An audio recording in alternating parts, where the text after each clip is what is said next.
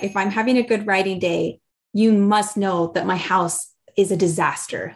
But I want, I have to share that because otherwise we're just like, oh, she, she can just write a book and like my house is a mess. What about me? You know, it, it's, I, I can't do it. And so I, I'm just like, this is so important for me that you know that I'm doing this, but it's a mess and it's okay that it's a mess. It's okay. Nobody's doing it all. Nobody can do it all. And that's just a message I just feel so strongly about sharing.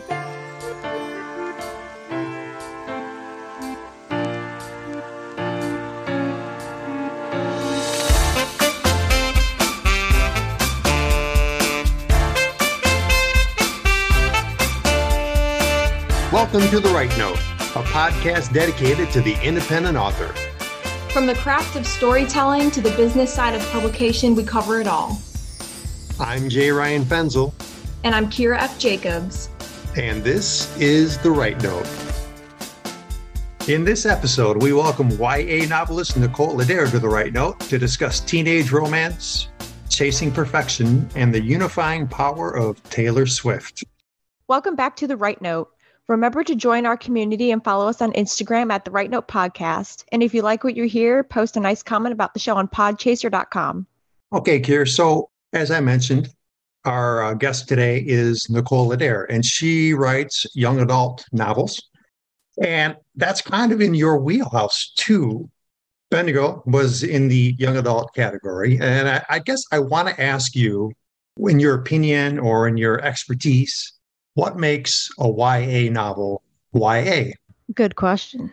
I think the first thing that makes me think YA is mainly the age of the main character. I think that's a big that's really that's really the biggest thing. But I think it also it also kind of ties into how your character makes decisions and their response to things that happen to them and how they go about solving problems because teenagers make decisions differently than adults. That's for sure. Yeah, they think differently. I mean, I've read books where I can tell it's YA because I wouldn't have made the same decision as, you know, the characters do, but you can tell they're making it because of lack of experience or just not having like a thorough thought process, that kind of thing. So those two things to me are what makes a YA novel YA. How about how about I want to say setting, but maybe that's not the right word. But um, I guess it would be setting to an extent. For instance, in the Nicole's book, and we're going to talk about voted most likely. I get the sense that it, it's a lot of the setting is the high school that that uh, the characters go to, and it kind of is a, is its whole environment, and and then every, most of the people in that environment are teens you know? Yeah that's a good that's a good point too. Like because you're never going to read an adult i mean you i mean yeah you're never going to read an adult novel that surrounds high school drama. You know that wouldn't make sense. So yeah setting really does play a big role in that. And and even that just like in nicole's book you have rivalry that happens in in high school. Like you just kind of have this natural push and pull of like popularity and being accepted and and that kind of thing which as you get older you don't necessarily deal with that as much. So you mentioned rivals rivalry i guess as one of the things that you find in a ya novel i mean are there other i guess tropes that show up in in ya novels that readers like to read about rivalry is a big one i I'm pretty active on BookTok on TikTok, and that's a big thing. People are constantly looking for books that have enemies that end up coming together and either ac- accomplishing a task or becoming friends or you know what have you. But think another trope, kind of like zero to hero, that's another trope that is in a lot of YA books, just kind of going from being unsure of yourself or feeling lowly and not really feeling like you have a purpose to finding your purpose. It's like it's like a, a coming of age type thing. Yeah, coming of age. That's the perfect word. That's that is the word actually. Yes, coming of age. It's kind of like in the fantasy genres. I think one of the real popular ones is uh, the Chosen One, mm-hmm. or, or, the Reawakening Ancient Evil, that kind of thing. And and I think every genre has its list of tropes that are just kind of ingrained in it or or that are associated with it and people people like to read it you know hmm I think a new a new one is morally gray characters. oh no So it's like villain, you know, villains that are you don't like them, but you also you also feel for them and kind of root for them. You know, it's like this sad, depressing character, but you're like, oh, but I somehow love them. That's a big one too. I love characters like that. that, that actually reminded me of the old movie the breakfast club which i think you saw oh yeah, yeah. and the um yeah the uh the burnout character in that movie what was his name the actor who played him i can't remember his name but he was kind of like the outcast. At the beginning you kind of didn't like him because he was a jerk but then you kind of understood him more and you rooted for him by the end you know that kind of thing. And that, that's a good character turn on that. Yeah. but you mentioned rivals being a kind of a big a big deal with uh, the the YA sect, and we want to focus on that a little bit uh, right now because um, our character is king segment is when we talk about uh, we each pick characters, fictional characters from either movies, books, poems, what have you, and and and explain why we think they're amazing creations. And in this week, we agreed that rivals would be a good uh, thematic topic for characters king, and I'm thinking about it. I said, well, what makes what makes a rival? What makes a good rival? And and and this is kind of just me kind of thinking through it. But I think number one, the character goals have to be in direct opposition to each other between the two characters, the rivals. So they have something to butt heads about, being conflict about. But I think the other thing that, that makes it really interesting also, they have something in common too. And that could be a lot of things. It could be like a shared past event that they both went through, uh, maybe former relationships, uh, maybe the same parentage or a group of friends that they all hung out with and now they don't anymore. Or, or they, I mean, even you know, like even guys who are mar- married to the same woman or something like that, you know, it, it's that goals in opposition plus a shared thing from the past, you know, and I think that really makes a good rival. And uh, this month, I'm going to go first for our characters king selection. Are you set, Keira? I am set. Okay. My picks for Characters King Rivals Edition Raylan Givens and Boyd Crowder. Are those familiar to you at all? Because I don't think they are. I don't think so. Okay. It's from a TV show called Justified. It was on about six, seven, eight years ago. And Raylan Givens is a U.S. Marshal from Harlan, Kentucky. And uh, he grew up in Harlan and he and he worked his way out and he and he wanted to leave and never come back. And then he got into some issue on his job in Florida where they and part of his punishment was kind of like sending him back to Harlan County because they needed a marshal there. And then his rival in the show was Boyd Crowder. Now Boyd was or is he's a career criminal in this county where Raylan grew up. Boyd was played by Walt Goggins and Raylan was played by Timothy Olyphant. And their dynamic was really interesting. The two actors really played well together. And, and the shared history of the characters is they both, when they were in their teen years, they dug coal together, like in when they're 19 years old. So they were friends back then. And uh, actually, Boyd saved Raylan's life in some kind of mining mishap back then.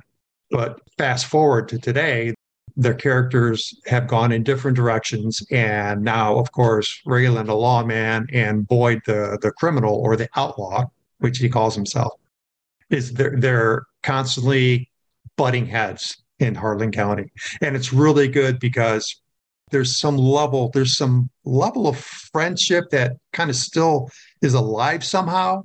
But but Raylan is still wanting to arrest Boyd for the crimes he's committed. And Boyd is still opposing everything Raylan tries to do when he when he's um, trying to stop the crime syndicates and things in Harlan County. But it's really interesting because there were certain certain episodes where these two characters actually joined up and teamed up and helped each other to some degree. And it was done a really well, like not an unbelievable way. Like you can see that, okay, in this instance, it it, it works for them to, to kind of get together. So their intense, com- complex relationship, I think, was really the heart of that show. Good pick.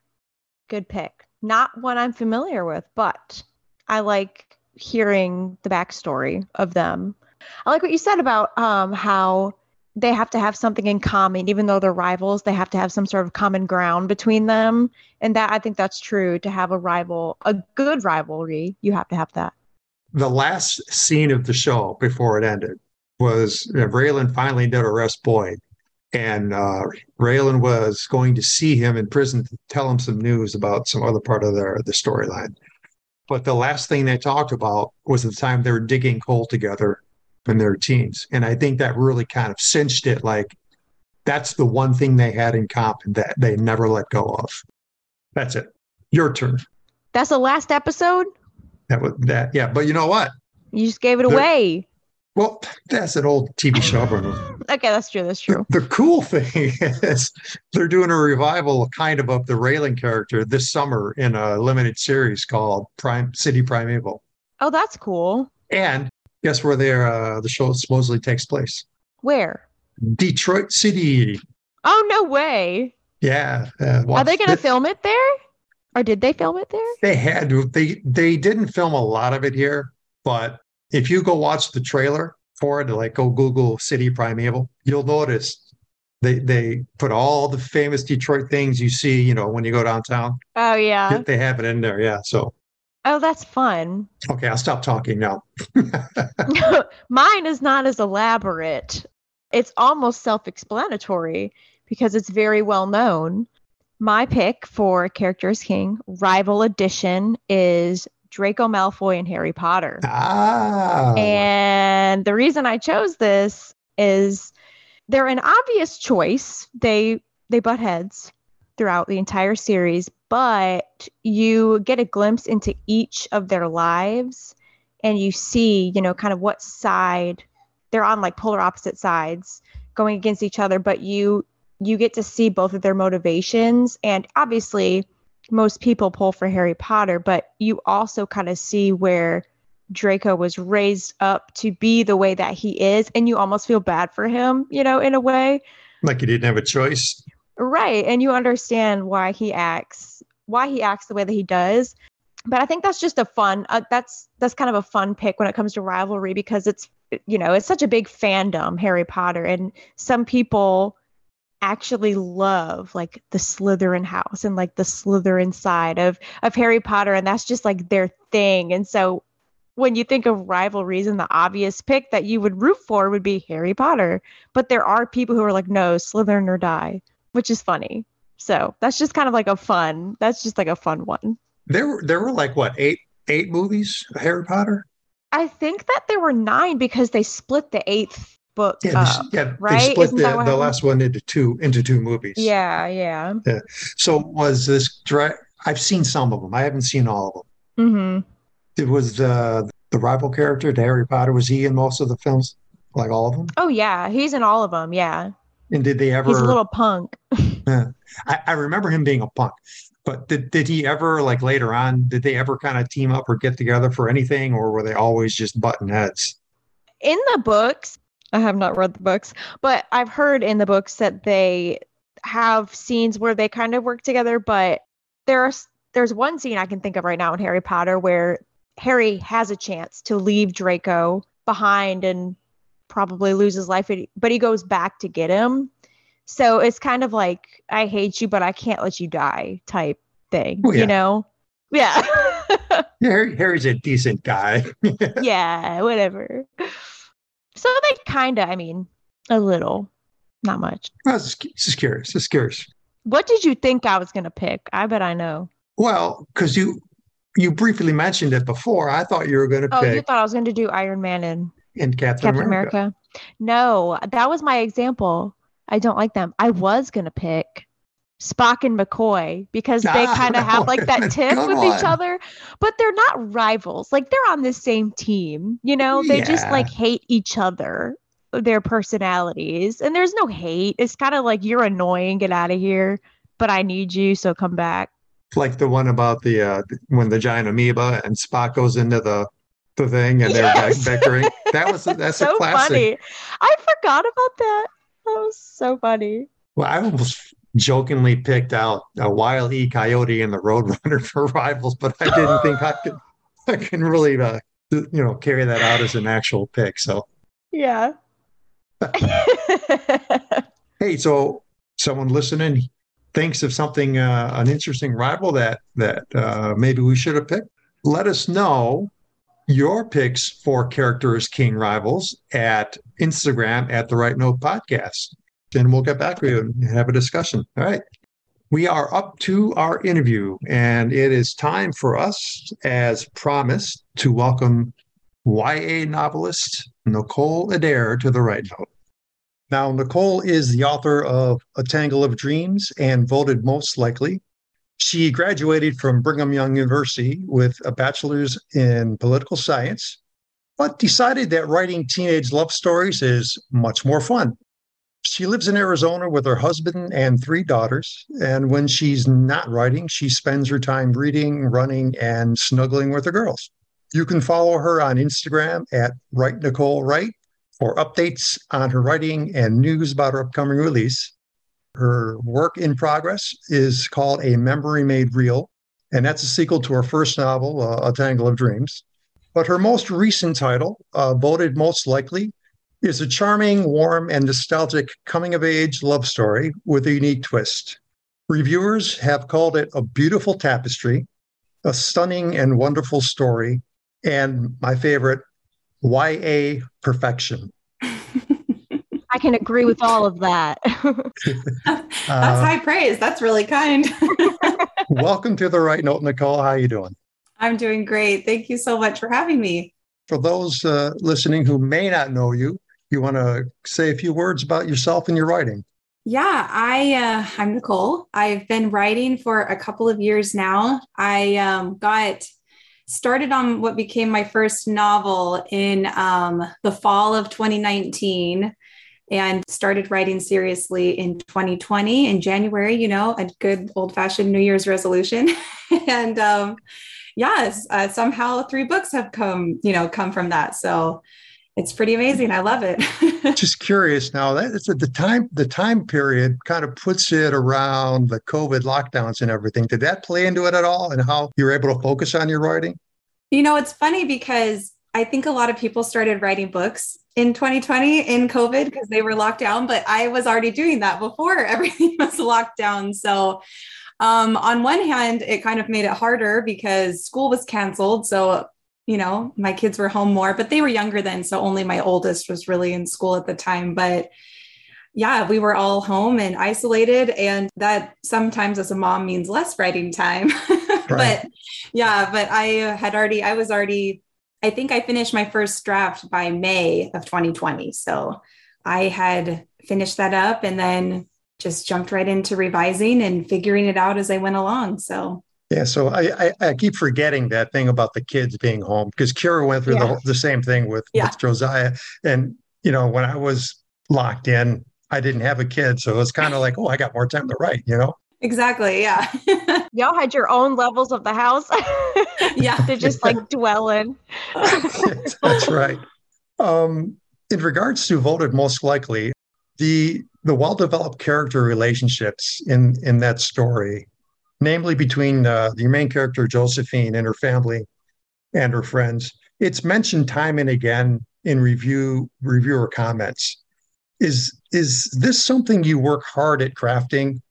or does it grow organically from the story and uh, how the characters move through it this uh, the relationships that you draw up that is a great question and i feel like it's different with each character so for me for voted most likely as i this story came to me right after i had finished writing my first draft to a memory made real. So the sequel to A Tangle of Dreams. I did not plan on releasing another book in between my duology. I, I didn't plan it at all. But then, like two days after I finished my first draft of the sequel, which kind of scrambled my brain you know it's it was a long arduous process of writing and i was so burnt out i was so tired and i was like i am ready for a break and then like two days later, I had this idea come to me when I was in the shower and I was like, oh my gosh, what is this? I have to write it. And it, it started out as Aiden Christopher Mitchell the third, which is a mouthful. Like it's a long name. And as soon as I heard Aiden's name, I could hear Josephine's voice. And I was like, she hates him. She hates him and she hates his name. And she thinks he's, you know, she just is not a fan of his. And so that relationship was instant. I knew that they had this rivalry. And as I, I like got out of the shower, I got my phone, I started like putting notes in my phone. So their relationship was really strong in my mind right off the bat. But then other relationships, I, I'm a discovery writer. I'm a pantser. I do not plot pretty much at all. I wish I could plot. That would make my life easier. But um, the other characters, they just kind of strolled in as I was writing. And so one thing that I found so fascinating was the development of Josephine and her family. So Josephine and her parents, they don't get along, especially Josephine and her mom. And I didn't really plan that ahead, but it made as soon as I started that chapter and it was like, you know, enter mom, stage left, like she like comes in, I was like the first words out of her mouth as I'm typing, I was like, this is one of the reasons Josephine is the way she is. And so it just like that relationship just started to build. And I think with every draft, it just becomes clearer, you know, like you have those initial thoughts when you're drafting, but fine tuning it takes time and it takes a lot of layering, at least for me. I feel like relationships are very layered. Yeah. So they kind of grow organically as I'm going, I think, if that answers your question. I think you can tell that too. Like through reading it, I think you can tell that your relationships are are are organic because there's a lot of heart in it that really can't I feel like you can't plan the type of heart that you put into the characters. And even like even the fact that I remember when you posted on your Instagram pretty much like, hey, surprise, I wrote another book. I was like, she did what? Like that was like two months ago, you know? And I was like so shocked, but you can tell through the book that you were passionate about it and that it was like a story that was organic. And so it makes sense that that would show up that way through your characters too. Well, thank you. Yeah, it was, it just totally caught me off guard, the story. And so like I genuinely had to keep writing because I wanted to know what was going to happen next. Like I yeah. was into the story and I was like staying up so late every night because I was like, where am I going with this? And there were a few things I knew ahead of time, but most of it I just had to discover as I was writing it. And I just had to see these characters through. I wanted to see these relationships grow and develop. And I just, I couldn't, couldn't put it down. I couldn't get away from it. That's great. You can do that because uh, I, am definitely a, a, an outliner, a plotter, and this last book I'm writing is like I didn't really do it as much as I usually do, and I'm paying for it now. I mean, I'm like, oh my, I gotta get from point A to B to C, and uh, I need all the detail, you know, and that's just not the way my mind works. So it's interesting talking to you on on that. I I feel you. I I pay for it a lot of the time, but I can't I think the way my brain works to unlock the next pieces of the story is I have to be in the act of writing. That's just how it's been so far for all three of my books is I have to be writing out sentences, being in the characters, putting them in scenarios and I'm like, "Oh, that's where we're going. Okay, you know, like that's where the story ideas come from for me." And like I said, I have like a very rough timeline of like, okay, I know I need these things to happen, but I don't know how they connect. I don't know how to get to those points. So it can be frustrating. There's a lot of frustrating writing sessions because of that, but also it's so magical when it works, you know? like, where does this stuff come from? Yeah. Right. Yeah. Totally switching gears here, but I thought this was interesting to bring up. So, a lot of your readers have a love for Taylor Swift. That just seems to be like a connection between your fan base. So, how did this connection with Taylor's music kind of bleed into your writing? Or, like, did you just realize that your readers also shared a love for Taylor Swift that you do? Or what, how does, what does that look like with you? It's so funny because I didn't intentionally put in all these Taylor Swift references in the book. Yeah. They just kind of happened because I I'm a big Taylor Swift fan. And like phrasing or references in the songs um, they just kind of like appeared in the story. And i feel like half of them i didn't even notice until readers were like oh like that's this song. And i was like oh gosh this is this is this is getting out of hand. But hilarious. i listened to uh, music is a huge inspiration for me when i'm drafting a book. And i don't listen to my book playlist while i'm writing because any music with lyrics is like way too distracting when I'm writing. Mm-hmm. Like I have to have like instrumental music on. But I listen to these character playlists. I make playlist playlists for each of my books. I listen to them all the time when I'm not writing. And I think that's where I get a lot of ideas from and a lot of like character motivations. And I can just start to visualize where I want to take things before I sit down to start writing. And one of the songs I listen to a lot and the Heartbreak Prince, which is a Taylor Swift song from her album Lover.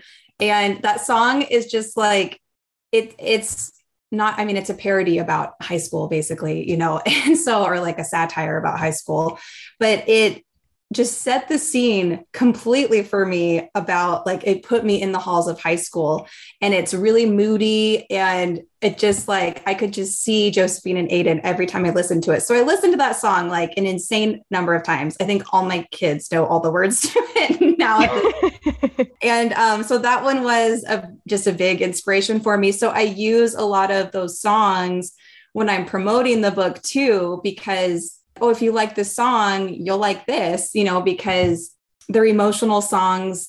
I'm an emotional writer. I feel like they just pair really well together. No, oh, that's that's actually brilliant marketing. I mean, it, and, and it, it integrates into the story and, and it totally makes sense. You- You're not doing it just to throw it on top and, and get Taylor yeah. Swift fans, right? It's it all part of the story, but it, uh, if you're going to use someone's writing, you might as well be and I love it. I love it when readers will be like, "Oh my gosh, I was listening to this song and it totally made me think of Josephine." And it'd be a song like that I hadn't had on the playlist. And so like it's so cool to see that kind of reader experience come together where we all listen to and read things on our own and then we visualize things in different ways and we all have our own experience and it's just so cool. It's so cool that art and music and books can do that. yeah, I love that. Yeah, that's a great reader engagement or community or or whatever. It's a great connection you, you Oh, got I with the it. readers. That's, I love that's it. wonderful. That and Twilight. That and Twilight. So uh, another thing that readers have commented on and voted most likely is the uh, there's an unexpected and surprising uh, things that happen in the story, but in a good way. They always say, "Hey, it was a good way. I adored it." You know. I want to ask you, how do you go about taking like a tried and true YA trope and uh, take it in new and exciting directions? I was writing this book, and the plot twist is one of the first things that I thought of for this story. And it takes what is a contemporary young adult novel and it just adds a little twist to it. And, you know, I'm not going to spoil it because I've done a good job of not spoiling it so far. But I did say after I wrote it, I, you know, people, because my first book, A Tangle of Dreams, is a contemporary fantasy. So everyone was like, oh, is this a fantasy? Is there magic? And I was like, no, there's no magic, but there's there's something. and so like that's basically all I said. But then when I I was in the middle of revising it at the time and I was preparing it for beta readers. And I sent it to beta readers and I, I didn't tell them anything about it because I wanted to see how it landed, not knowing anything, you know.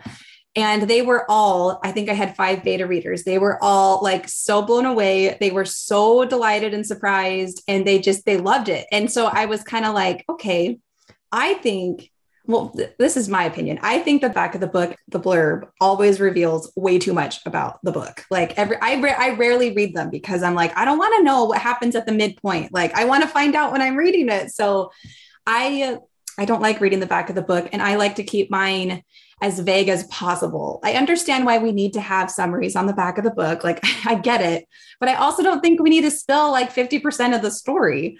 So I decided to kind of take a risk and not mention it at all on the back of the book, which right before it came out, I was like, should I do this? This feels a little crazy. Like that's kind of a big, that's a big thing to leave out.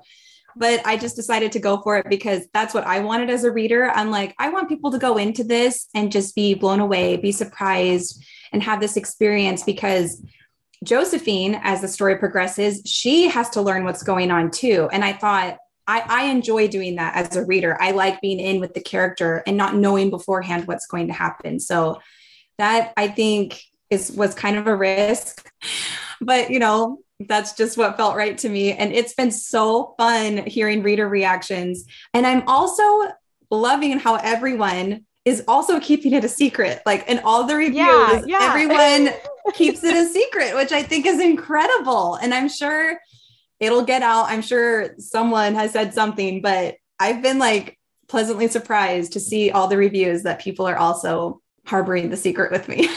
yeah, that is so funny that that that you mentioned that because even when dad you asked me, Directly, yes. yeah, I was like, "Hey, I'm not going to I'm not going to reveal." And two, I don't even know how you would because it's not like a blatant thing. It Yeah. just it just kind of slips in, you know? But I mean, and I I love that. I didn't even really notice that it wasn't on the back of the book, maybe because I maybe I didn't read the back of the book because I just, you know, I saw how you marketed it and thought, "Well, that looks like a great book." But yeah. um it took me by surprise you know when i got to that chapter you know what i'm talking Mhm. about where it you realize something's different yeah i was like i was confused for a minute because i was like did i do this right and then i was like oh, I, I made it so no everyone way. have to flip back. They're like, wait a minute. Yes. i definitely flipped back because i was like did i like miss something or but it, it really did take me by surprise and honestly it, it was great i was so happy to be surprised by it you know but that's so true about people keeping it a secret because i went into it not knowing that at all and i have been following your journey with the book Yeah. so that's interesting i never really thought that Yeah. I mean, I, I read through a lot of uh, reviews on Amazon and nobody spills on that. I know it's pretty amazing. They, they say they love it and it was surprising, but it, but they don't say what it is. And that's, that's great. I think because people like the surprise, they want to like maintain the surprise for other readers, you know. So yeah I am thankful people are trusting me and going for it, you know, even though I'm not revealing everything. But you know, I think that's the way it should be. yeah you did a great job with that Thank you. so you have three girls at home and now you have a puppy not really a puppy anymore right a little bit older No, she's- she's she still a puppy. she's still a puppy She is still Oh. a puppy. She was Yes. just digging a huge hole in the garden this morning and she was like covered in mud. I was like, oh my gosh. You're like, now I have to clean that up. Yeah. But since since you have all that going on, you know, you're a mom, you're a wife, what is that like for you trying to find time to write? And do you have a specific schedule that you follow, or what does that look like for you as a writing mom? So it's I never I never have enough time. That's what I tell myself constantly is I never have enough time, which isn't a very helpful thought because it just makes me feel like I'm in scarcity all the time. But my two older girls are in school and my youngest who just turned 4 is in preschool. And so she goes to preschool just 2 days a week. So Tuesday and Thursday mornings are like my set guaranteed I get to write. and so yeah. those are like my sacred time. Like if anyone wants to do something during that time or I need to go somewhere, I'm like, sorry, I have to write. And I think that that's been the thing that really helps me stay in my writing schedule is that I treat it like it's an appointment that I've set up with somebody Mhm. else. Like I schedule when I'm going to write, and obviously things happen, you know, where it, it doesn't work. But I, if if it's all in my control, then I am going to stick to my schedule, and I'm going to write when I said I was going to write, which you guys know is hard. it's hard. yeah. I seem to always want to write until I have to sit down and write, and then I'm like, I don't really feel like it now, you know. Yeah. So- Yeah. but Exactly. um, I do. I I go back and forth between getting up early before my kids and writing. I right now am writing when they go to bed, um, and I just try not to stay up too late because then I'm cranky. But I also, it's really important to me that my kids know that that this is one of my jobs and that it matters to me. And I write when they're home. So, you know, sometimes I have to turn on a movie for them. I get them all set up with an array of snacks. And I'm like, I'm going to my office. I'm going to be trying to write for the next hour. Can you guys help me out? Like, I want to try to include them in the process. And do they interrupt me constantly? Of course they do. But I also don't want it to be like, I have to do it on the side. You know what I mean? Like, I mm-hmm. want to carve out space just for myself and for my work and for my writing and say this is my writing time and sometimes it comes in snatches but there's a there's a really great quote about something about like women and you know mothering and trying to make art and it says like i'm probably misquoting this but it's like art doesn't have to be made in stolen moments and that has always really resonated with me because as a wife and mother who and they my family is my first priority it feels like i have to do it after everything else I've really tried to adopt that mentality of it doesn't have to be stolen moments. I can dedicate time to my writing. I can ignore the laundry, I can ignore the dishes. Sometimes I can ignore my kids. I can just do it, but it's hard. It's hard, but it's also something I'm really proud of in the way I'm handling. Mm-hmm. And it just, a lot of it is what's happening up in my brain, you know, like if I'm handling my two two separate duties, it feels like sometimes, but it's a joy. It's a joy to do both. It's a joy to do both. Yeah. I like how you mentioned setting aside time like you're carving out time that like this is this is when I'm writing. And even you know when my kids are awake and up and you know watching a movie whatever I'm I'm going to write. Because I think I talk to a lot of writers who only write when they feel motivated mm-hmm. which honestly for me can be few and far between you know having those moments of actually feeling motivated. So I always tell myself don't only write when you're motivated but be disciplined to write on a schedule. Like is kind of how i view it you know because otherwise it might not happen. And i feel like a lot of the times discipline is kind of what gets you through you know? And half yes. the time when you're done writing you're like that was a great writing session but when you sat down to write that was the last thing you wanted to do. But if you treat it like you said like a job because it is your job then i think that will help you get by and i don't know just with ease and not beating yourself up you know? Yes I, I love how you said that. It does I, it does take a lot of discipline because like i said you know most half the time when i sit down i'm like i don't really feel like doing this. I'm not feeling inspired. I'm not firmly in a creative habit.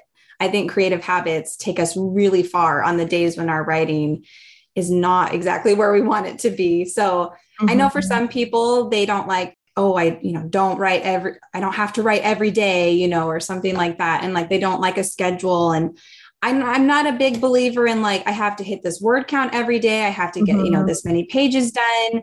But I am a big believer in spending time with your story as much as possible. So, and that that's how I got my first draft written. I said, I'm going to write something every day. And some days it was literally one sentence, and other days it was thousands of words. But I was like, I will open my laptop and open this document every day and look yeah. at it and spend time with it. And like you said, usually once you get started, you're like, oh, I do have the words. I do know what I want to say. And this is fun, but it's getting started that is so hard.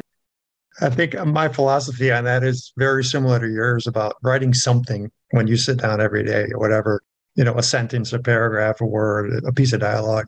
And I like that you said you make time and you sit down and and when you sit down, you're like, I don't feel like doing this. You know, I thought I was the only one. yeah. Everyone always thinks they're the only one. It's not true no i i expect it. I like following this like 50 50 rule of like half the time i'm going to want to half the time i'm not. And i do that for everything like with parenting with my house with my writing. I'm like half the time it's great half the time it's not. And when you kind of give yourself that permission to not always like fully enjoy it or like look to be inspired or just loving every moment then it then you can kind of relax into it a little bit more and just appreciate it for what it is in that moment. So i got another question here I guess it's switching gears a little bit. And I, I, think I've read this on one of your posts, which, by the way, you have very eloquent posts in your Instagram. Oh, thank you. Uh, but you, you wrote once, we live in a world of ease over discomfort and quitting over commitment. And I was wondering how um, how does this viewpoint influence your writing? Oh, that that is a good question. I wrote that post. I write most of my posts for me because I need the reminders because I so often am get caught in this is so hard. I don't want to do this anymore. It's too hard, you know, and that's what my mind tells me regularly. And I think like I was saying, we prefer ease. We prefer just being able to have it all figured out. We live in kind of in this world where it's like instant success, instant gratification. And so, writing a book, marketing a book, those things are so slow and they take a long time to get right and to learn. And I find myself wanting to quit all the time. Like mentally, I'm always, it's too much work. I don't know what I'm doing. But what brings me back to it is just that I love it. I love it so much. And so I don't want to quit. I want to keep going. And so recognizing that, like, I think it's normal to want the ease. I think it's normal to feel uncomfortable when you're growing. And so when I recognize that, it gives me permission to just keep going, to just be like, this is part of the process. I expect it. I'm, it's going to be hard. I'm going to have hard days. And that just helps me to keep going because then I know it's normal, that nothing's gone wrong. I'm not doing it wrong. It's just hard, but all good things, all things worth doing are really hard. yeah. I think you're spot on with that comment, by the way. I totally agree with it. I um, was talking to my husband one time saying how much how I was worried because I wasn't like enjoying writing what I was writing at the time or I wasn't like motivated all the time and and he was like, "Well, it's not, you know, it's not just a hobby for you, it's it's work and work isn't always fun." And I thought, "Well, that's right. you know, I you think it should be fun all the time, but that's just not that's just not how it is." And I think because it is a creative endeavor, and there is some kind of mysterious magical spark that comes with creativity that we feel like it's really out of our hands you know? Like we have to wait to feel inspired. And if we're not then we're not doing it right and that it's not going to be fun. And but there like i said there is such creative a creative habit matters so much. Like if you keep showing up i think it's easier to find that spark. And writing is a muscle. The more you do it the more you strengthen it. And i think it's easier to tap into that creativity aim yourself towards inspiration rather than just waiting for it, which, you know, I, if I did that, I'd be waiting a lot. waiting oh, I know. I, I would never write. It would be like once every month or something, exactly. something stupid like that.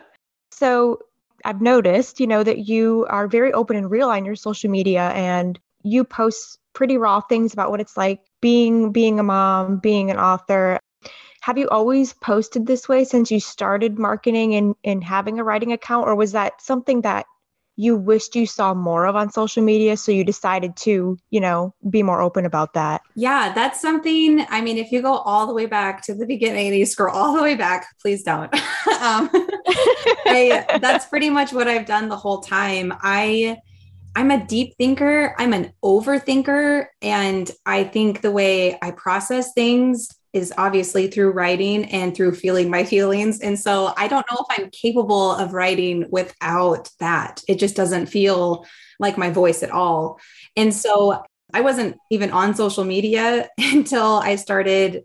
Well, I had like a personal account that I hadn't been on for like two years. And so I got on there and I was like, I wrote a book. Um, I'm I'm gonna start another account if you want see what's going on. And i was like shaking when i when i posted it. Oh. so nervous you know.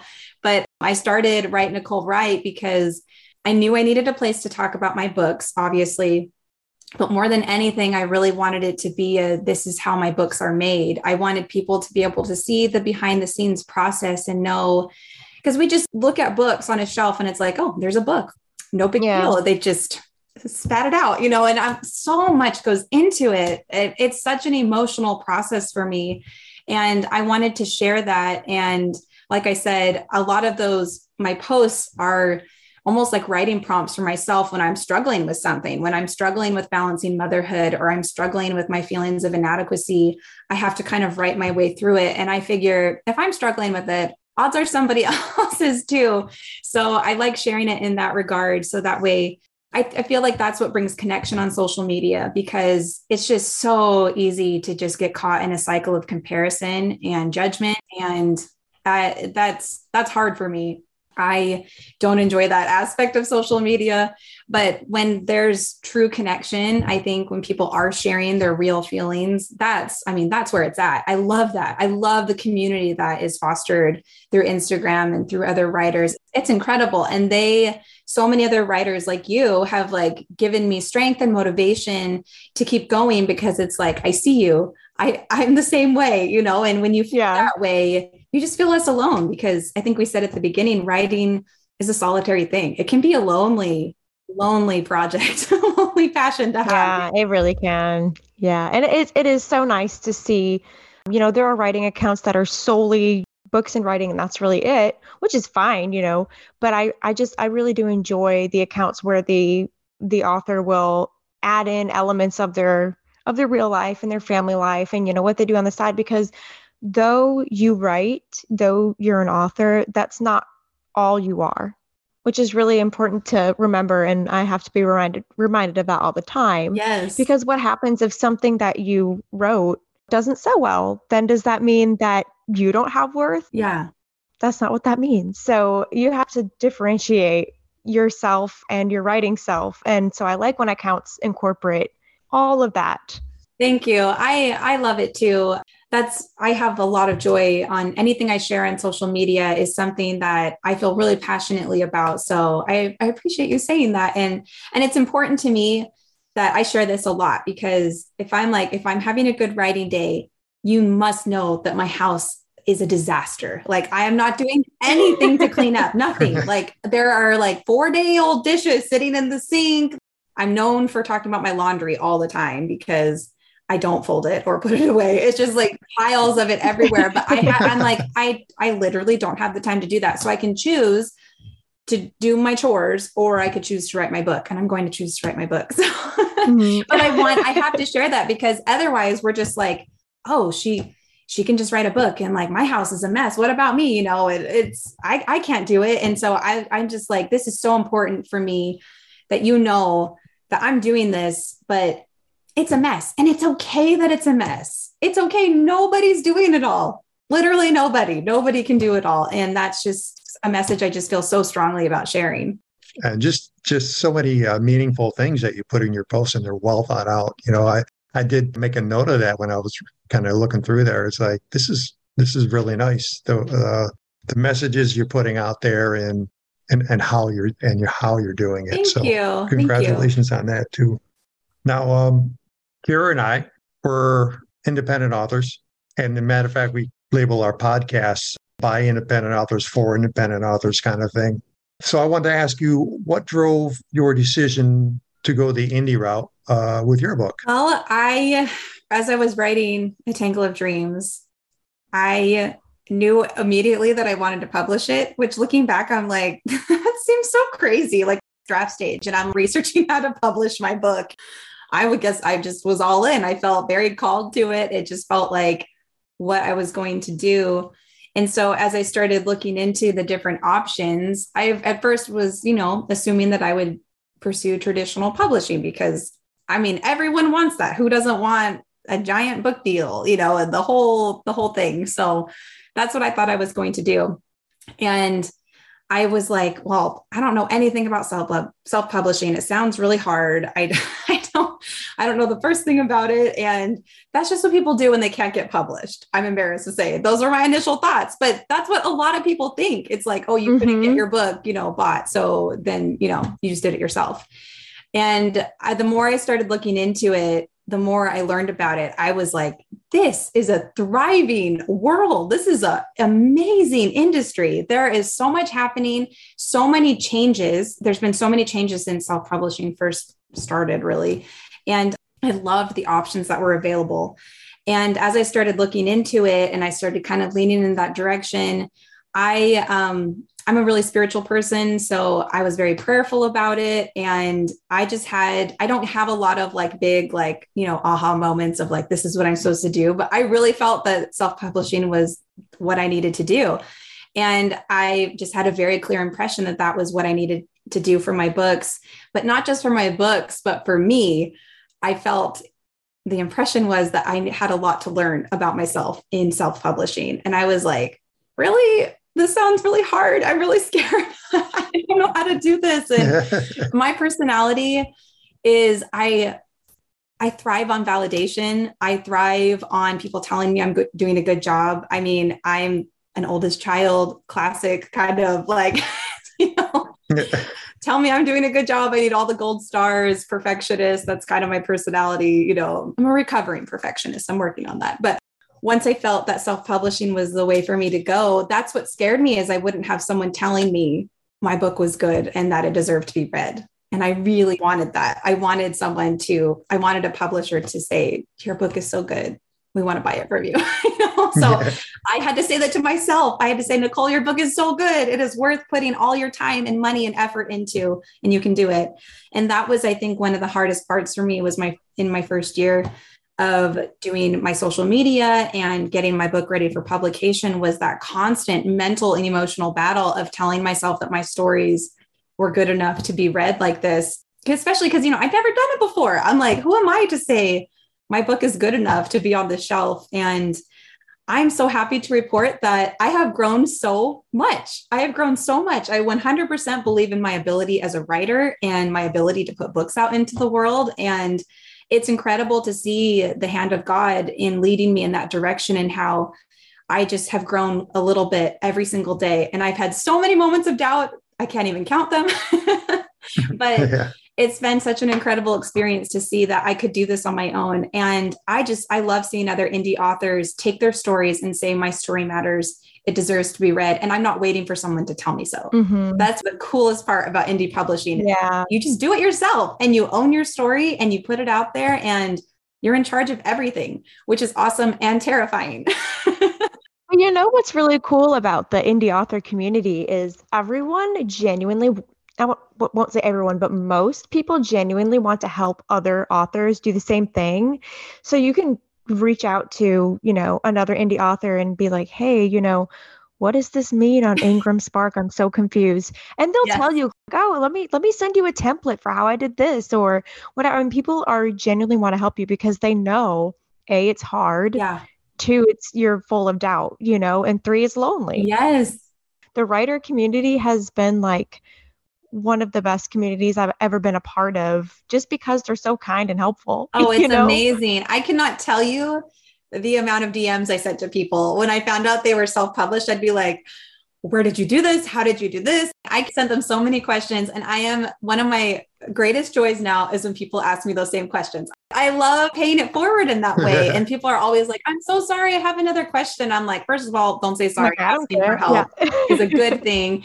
And second of all, I asked so many questions. I'm still asking questions. I still half the time feel like I don't know what I'm doing, but here's what I do know. And here's what's working for me. Maybe you want to try this. And so I love sharing the small little pearls of wisdom that I have from, you know, trial and error because that's a lot of what self-publishing is but it's just it's such a joy. It's such a cool thriving industry. And i've seen authors kind of grow into their own and really take ownership of their story is i think just the neatest part about it. I love it. Yeah i mean your your first thought on this when before you you know learned about the thriving community i mean about 30 years ago you were spot on because it was it was called vanity press back then if you were self-published. You know there was kind of a stigma to it which never i never i mean I don't understand that when you can be an independent rock star and then you're cool, you yes. know, or you can be an independent artist and sculptor and you're all right, you know, but independent author used to be, oh, oh, well, okay, can't you get published? But I think what totally turned that world upside down was uh, the connectivity and the internet and the able the ability of the author to reach your audience yourself. Yeah and and you can find your niche and tell your story and have this relationship like you're saying with the taylor swift connections and then all that stuff that didn't exist before but now people can find you and you can find them and you have such a better chance to have that success by reaching your your readers. Yeah, it's so true. And I love what you said about like independent music artists. I may I give that example all the time. No one is sitting around being like, I wish I could get a record deal. Like no one's saying that anymore. Like people are, they just put their music pop it out. on Spotify. Yeah. they just put their music out. And I'm like, why is that so weird in the publishing industry? But I feel like the publishing industry is just like a little bit behind. I feel like it's starting to catch up in that regard, but so many other creative outlets, independent artists have always been there and pushing their art out there. And it wasn't seen as like less than, you know, because mm-hmm. self-published books are incredible and they're definitely not less than. And I've done so I do book clubs a lot with my books and almost every single time they have not known it was self-published. They like they ask me questions about my publisher and all this stuff and I'm like, "Well, I'm I'm the publisher."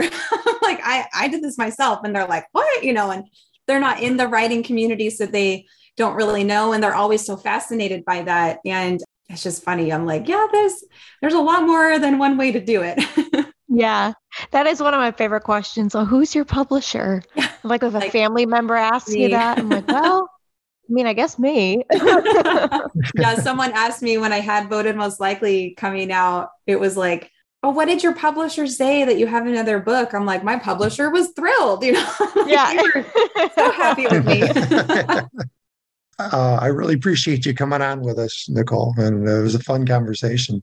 You got any events coming up or or uh, anything coming up for Voted Most Likely or Tangle of Dreams or anything you want to kind of get out to to your readers who might be hearing well, this? everyone should go read Voted Most Likely because it's a standalone novel and it is just ready to be read. And then you can go find out what the fantastic twist is in the middle of the book. But I love that book. Um, but I'm so happy to say that I am wrapping up my contemporary fantasy duology, which started with A Tangle of Dreams. And I just need to say again, Voted Most Likely has nothing to do with The Tangle of Dreams. I've really confused everybody by releasing a book in, between my duology, but I have a memory made real, which is the follow up, the sequel to A Tangle of Dreams coming out November 1st. So I am well underway with my one of my hopefully last rounds of revisions and I'll be handing it off to beta readers this summer and then getting all the fun stuff ready like cover design and getting it formatted. So keep your eye out for that. And if you have not read A Tangle of Dreams, then you'll want to do that because the next one will be out by November. So I'm super excited about that. Yay. Fantastic. Keira, any last words for uh, Nicole? that sounded like a threat. Um, any last words? I didn't, uh, you know, never. just the way I heard it.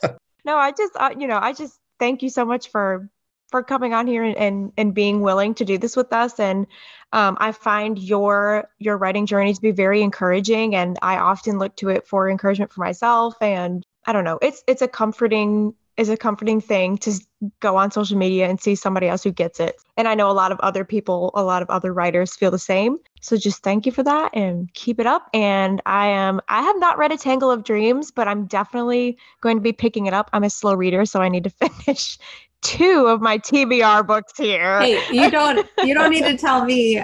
You know, I like get into writing because I love reading so much and now I never read because I'm writing too much. I'm like, how did this work out? I know. There's this so, weird balance that just is never right. It's but, hard. Yeah. yeah. And when I'm writing a lot, it's hard for me to like sink into a story. Is that what it is for you guys? Do you guys have that or can you still read when you're writing? I didn't used to read while writing, but now I've realized that I really can't write at night because I'm so tired. So I read at night now, and I find that's easier. I just have to different, differentiate the times of when I do things. I don't know. It's hard. I, I don't read nearly as much as I, I did before yeah. I wrote.